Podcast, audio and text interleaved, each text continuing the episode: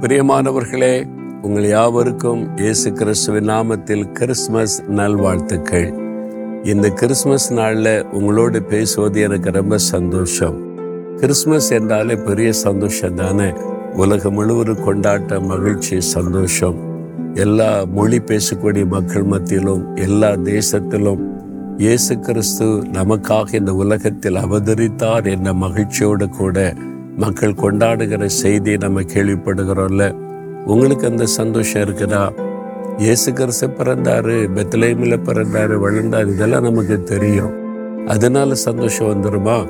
அந்த பண்டிகை கொண்டாட்டலாம் ஒரு நாள் கொண்டாட்டம் தான். அடுத்த நாள் எல்லாம் மாறி போயிடும் இயேசு நம்முடைய உள்ளத்தில் பிறக்கணும். இங்கே அவர் பிறந்துட்டார்னா எப்போவுமே அந்த சந்தோஷம். எனக்கு என்னாலும் பண்டிகைன்னு சந்தோஷம்தான். கிறிஸ்துமஸ் நாடு விசேஷமாகவே எனக்கு தெரியாது.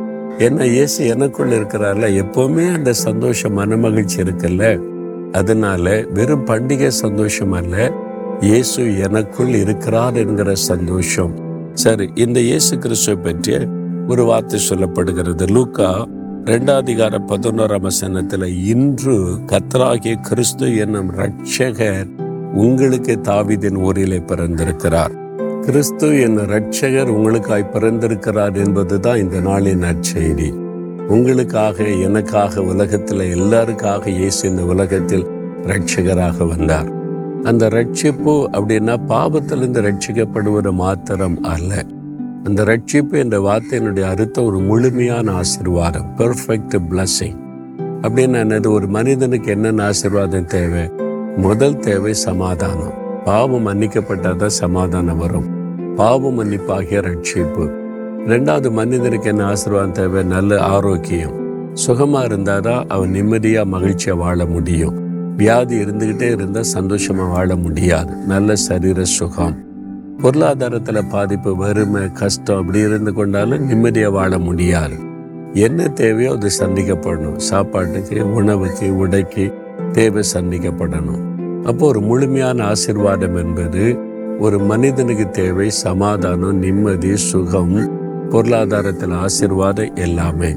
இந்த முழுமையான ஆசிர்வாதத்தை தருவதுதான் ரட்சிப்பு. அதுக்கு தான் இயேசு வந்தார். வெறுமன பாவத்தை மன்னிச்சிட்டு நீ பாடுபடு அவனை விட்டு விட்டு போவதற்கு அல்ல. ஒரு முழுமையான ஆசிர்வாதம். அப்போ உங்க குடும்பத்தில் அது இருக்குதா? உங்க வாழ்க்கையில் இருக்குதா? ஒரு முழுமையான ஆசிர்வாதம். எனக்கு நல்ல சமாதானம் இருக்குது நல்ல சுகம் ஆரோக்கியம் இருக்குது. பண பிரச்சனை இல்லை ஆசிர்வாதமாக இருக்கிற அப்படி சொல்ல முடியுதா?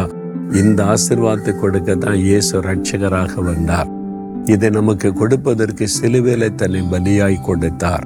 அவர் சிந்தன ரத்தத்தின் மூலமாய் பாவ மன்னிப்பு அவர் ஏற்றுக்கொண்ட தழும்புகள் மூலமாய் அற்புத சுகம் அவர் சிலுவேலை தரித்திரராய் தொங்கி மறித்ததுனால நமக்கு ஆசிர்வாதம். இதெல்லாம் வேதம் சொல்லுகிறது. உங்களை தேவன் பரிபூர்ணமாய் ஆசிர்வதிக்குவதற்கு தான் அவர் அவதரித்தார். அதை விசுவாசித்து இயேசுவே என் வாழ்க்கையில் இந்த பரிபூர்ண ஆசிர்வாதம் வேணும். நீர் என் ரட்சகர்னு சொல்லி பாருங்க அந்த ஆசிர்வாதம் உண்டாகும். அதற்காக ஜெபிக்கிறீங்களா இயேசுவே? எனக்காக என்னை ஆசிர்வதிக்க என்னை ரட்சிக்க எனக்கு பரிபூர்ண ஆசிர்வாதத்தை கொடுக்க. நீர் பூமியில ரட்சகராய் அவதரித்தீர் எனக்காக ரத்தம் சிந்தினீர் உயிர்த்தெழுந்தீர். அந்த ஆசிர்வாதம் எனக்குரியது எங்களுக்குரியது என்னையும் எங்களையும் அப்படி ஆசிர்வதியும். இயேசுவின் நாமத்தில் ஜெபிக்கிறோம். ஆமேன் ஆமேன்.